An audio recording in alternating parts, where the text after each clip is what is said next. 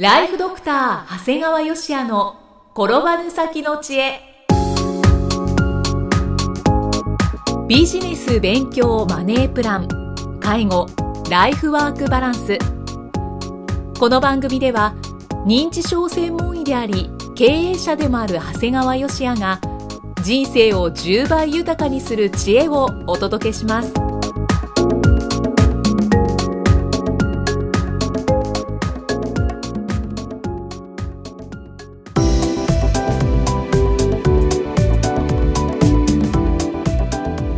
にちは、生きみえですライフドクター長谷川芳也の転ばぬ先の知恵今回も始まりました長谷川先生よろしくお願いします、よろしくお願いします。えー今回はどのようなお話でしょうか？そうですね。今回はですね、はい春山満さんご冥福をお祈りしますという題になります。はいあの平成26年2月23日、筋ジストロフィーの患者さんで。介護用品開発販売会社ハンディネットワークインターナショナル社長の春山満さんが呼吸不全でお亡くなりになられました。はい。実はあの春山さんにはですねちょうど3年前平成23年の1月22日にですねあの私が会長を務める NPO 法人パル研究会で、えー右手にロマン左手にそろばんの演題で、えー講演会をお願いしたんですね、はい。まあ、いつもですね私が会長ですので講演の前には会長挨拶をさせていただくんですが、はい。まあ、あんまりそういう時緊張しないんですけど、この春山さんの講演の前はねとても緊張したことを覚えてるんですね、で春山満さんはですねいわゆる、まあ、実は僕は神経内科医なんですけど、まあ、僕らが専門で見る病気なんですが、はい。いわゆる筋ジストロフィーという病気で首より下の筋肉は全く動かないんですよね、だからもう本当にもう頭より上だけであとはもう本当にくたくたな状況なんですね。ですからただそんな状況でですねなんかこう障害をバネにビジネスで成功されてるなんていうこう安易な言葉で紹介しちゃいけないんじゃないかなというふうになんかちょっと悩んだんですね、はいはい。で、まあ、結果的にはですねもう障害のことは全く話さずにもうビジネスについてのみ紹介して、まあ挨拶と変えさせていただいたんですね。はい。で実際、まあ、講演が始まるとねやっぱ思ってた通りであの講演に先立ち春山さん最初にはっきり言われたんですよね。私自身は障害を逆手に取った気持ちもないし今の環境でいかに生きていくかを懸命に考えていただけだって言われたんですね。難病にならなかった人生は全く考えられないと本当にね力強く語られたんですね。あの本当力強くっていうのがあの首から下が全く動かないような人がこんなに力強く言葉が出せるんだっていうのがうん。正直な気持ちでしたね。はい。ですから本当にね障害をバネになんていうね生優しい言葉を使ってご紹介しなくてよかったなとすごいほっとしましたね。うんそうですよね、うん。あのねイキさんね。はい。首から下の両手両足が動かないって想像できます？いやーもう考えただけでも不自由の何者でもないなっていう。あのねみんな大変だろうなって考えるかもしれないけどね、はいこれ春山さん自身がいろんなことをこうやって言われたんですよね。皆さん分かりますか？私メモ取ることできないんですよって。そうですよね。僕ら何でもすぐメモ取るじゃないですか。あこれいい話だなと。かあこれ今度予定ってやりますよね。これ普通にやってますよね。はいはい。できないんだよ。そうか。だからはっきり言われました春山さんがね私は記憶力を高めなければ生きていけないんです。そうですよね。メモが取れない分それを全部記憶しなければいけないという緊張感があるからもう独特な反復練習を心がけているんですって言われました。だから講演中もね当然講演中だって講演のメモ見ることもできない。メモ作ることもできない。だけど、まあ、この講演の中で意識して話された内容ねなんとなくこう繰り返されるのをやっぱ意識されてたもんですからあすごいなというふうに思いましたね。だから皆さんも何のメモも取れない無理こともできないってどんな緊張なんだろうと思う。でもうある時からもう当然辞書はい。辞書めくることもできなくなってから逆に英語力は格段に向上したっていう。あそうなんです、我々は何かあるとすぐ調べればいいっていう、はいはい。ある意味緊張感がないんですよね。だから本当にね人間は可能性の塊なんだなと感じましたね。いや本当にもう頭が下がるというか、まあ、それもなんかこう安易ですよね言葉としてはね。い軽い言葉になってしまいますけど、はい。で、まあ、日常生活は全てにおいて介助を要するんですね、はい、ですから春山さんの会社の新入社員はまず春山さんの介護をされる。うーんあそうなんですね。新入社員の方が。もう首から下が全く動かないということは食事、ね、食べること排泄もですよ。食事排泄入浴移動全てに他人の介護を要する。だからそれをまず、えー社長に対してするというのがそこの新入社員の仕事だそう。ですはい。で春山さんの講演の中で言われてたのはね障害を持つようになった春山さんは医療や介護の世界には本当に望まれている。いわゆる必要とされているんだけど提供されていないサービスがいかに多いかって感じたそうなんです。でこれはねこういうこと感じる人いっぱいいるんですよ。はい。だから何とかしなければいけないっていう人もいっぱいいるんですよ。春山さんのすごいところはねこれらをうまく実現したら健全な利益を確保することができるんだって考えたんですね。ああでもそれはもちろんそうだなというふうに思います。思ねってもそれを実現して本当にビジネスに立ち上げれる人がどれだけいるかということなんですよね、うん。こんな風で世の中困ってるこんなものがないという文句は言えるかもしれない。もしくはあるといいなぐらいは思うかもしれない。はい。でもこの自分が全く首から下が動かない状況で起業してそれをビジネスにして開発してちゃんと利益を出したっていうのはこれやっぱすごいことなんですよね。で特にですねこの業界医療や介護の業界っていうのはねはいなんか利益を上げるということに嫌悪感を持たれる方が多いんですよね。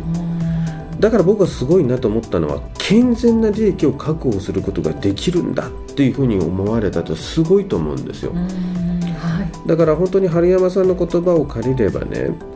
利益なくして継続なんかできないんですよ。ちょっとはっきり言いますだから要するに皆さん利益上げなくたっていいじゃないかいいものがあればいいじゃないかといや利益なかったら続きませんよ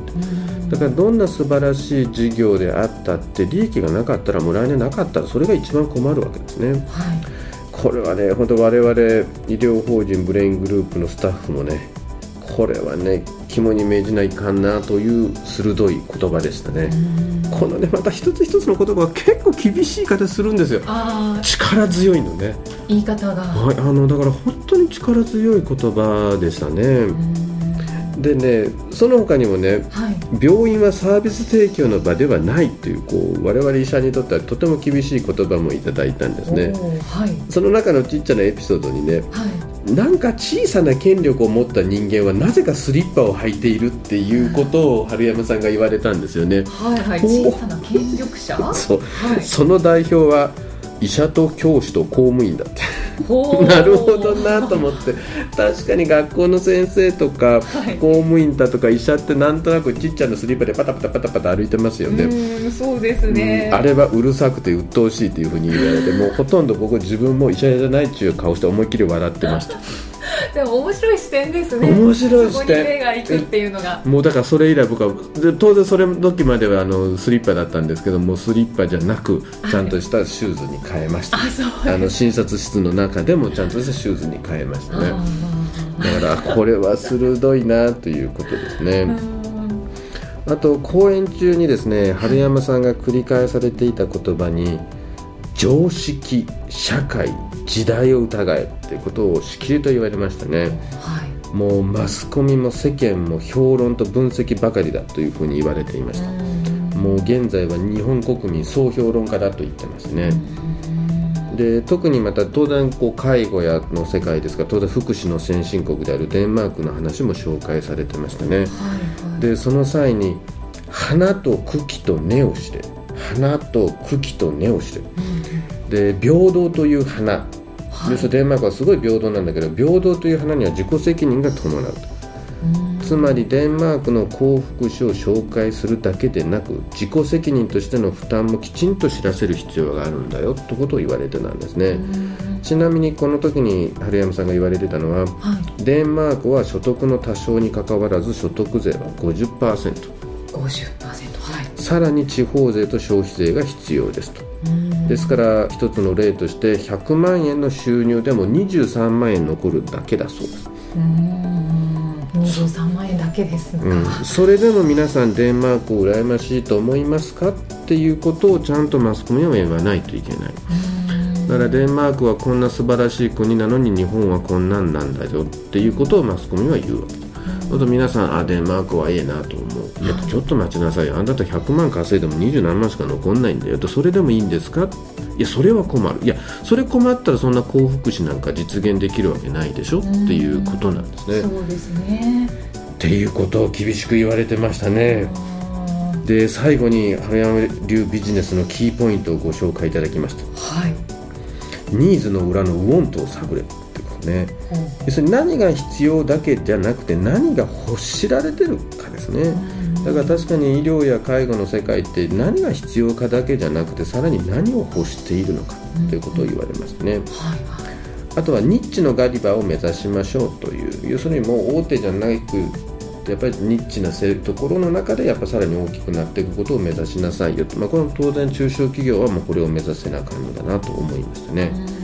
あと3つ目は言い訳をするなっていうことですね、はい、これ我々が言うと軽いんですけど春山さんが言うとすごい重いですよね。はい。そうですね。難病は言い訳ではない。これが僕の条件、はあ、人とは比べないっていうことですね。はい。でなんかねもう本当に最初はね、ちょっとこう障害がある方が見えたみたいな感じの聴衆だったんだけども最後はもうなんかもうみんななんか気が引き締まってきてね背筋がべーっと伸びてきてもう本当普通の人以上の人が喋ってるんだって雰囲気になってきたんだけど最後にポッと言われました、はい、演題名の「右手にロマン左手にそろばん」そしてね最後に「人生はニコニコ顔で命がけ」これね本当に重いなと思いました。命がけだけどニコニコ顔でやってんだよっていうことを付け加えて講演を終了されましたね。改めて講演いただいた内容をね反復するとともに、はい、本当にご冥福をお祈りしたいなと思いました、いやもうなんかこう深い講演のお話の内容をお聞かせいただきましたけれどあの難病にならなかった人生は考えられない、っていうことと今、まあ、最後に先生がおっしゃった難病は言い訳ではないこれが僕の条件っていう言葉を春山さんがおっしゃったということなんですけどいやもうなんかかっこよすぎるなと。そうですね、はい、まあでもやっぱりまだきっとあの60歳でしたからまだもっときっといろいろやりたかったとは思いますけど、でも、ね、本当に素晴らしい方だったと思います。はい。であの春山さんのホームページに、えー、宿命を嘆くな自らの命を絶てよという言葉が紹介されていてこちらをちょっと読ませていただきたいんですが、うん、えー、人生にはどうしようもない定めがありそれは宿命と呼ばれる。私にとって進行性筋ジストロフィーの発症はまさにその宿命そのものだった。しかし宿命の裏には立命というものがある。自らの命を知って自らの命を絶てる。人生は実に面白いと思う宿命を嘆くのではなく限りある命を知り自らの力で人生を切り開いていく。そういう志や気力のもとに大きな道が開けてくるものなのだ。という言葉があるんですけれど、まあ、宿命を嘆くなとおっしゃってらっしゃるんですがそういうこう嘆くような宿命ってじゃあ自分にあるかなって考えた時に、うん、なんかこういやなんかそこまでの宿命ってないなと思いまして逆に。そう考えるとなんかこう可能性しかないじゃないかあの溢れてるんじゃないかと思ってそういうことをこうまたこの言葉から受け取らせていただいてなんか本当偉大な方だったなそうですね、はい、あのただ周りの人が素敵でね奥様はこの病気をが発症してから結婚されてるのねでもう春山さん。はもう結婚やめようと言ったけどいやと言ってついていかれた、はい、だからあの奥様も素晴らしかったなと思うし。そうですね。まあただ我々もいつ何が起こるかはわからない、要するにいつ事故を起こして障害を持つかもしれない。病気になって障害を持つかもしれない。当然これからこの国にはやっぱり今まで想定できなかったことが起こるもんですから、まああの春山さんすごいと思うだけじゃなくてですね、自分もいずれそういうことになる可能性があるもんですからその時には、まあ、春山さんのたどられた人生をですねあの少し、えー学んでですね前向きに生きれたらいいんじゃないかと思います。えー今回もライフドクター長谷川芳也の転ばぬ先の知恵お送りしてまいりました長谷川先生ありがとうございましたありがとうございました。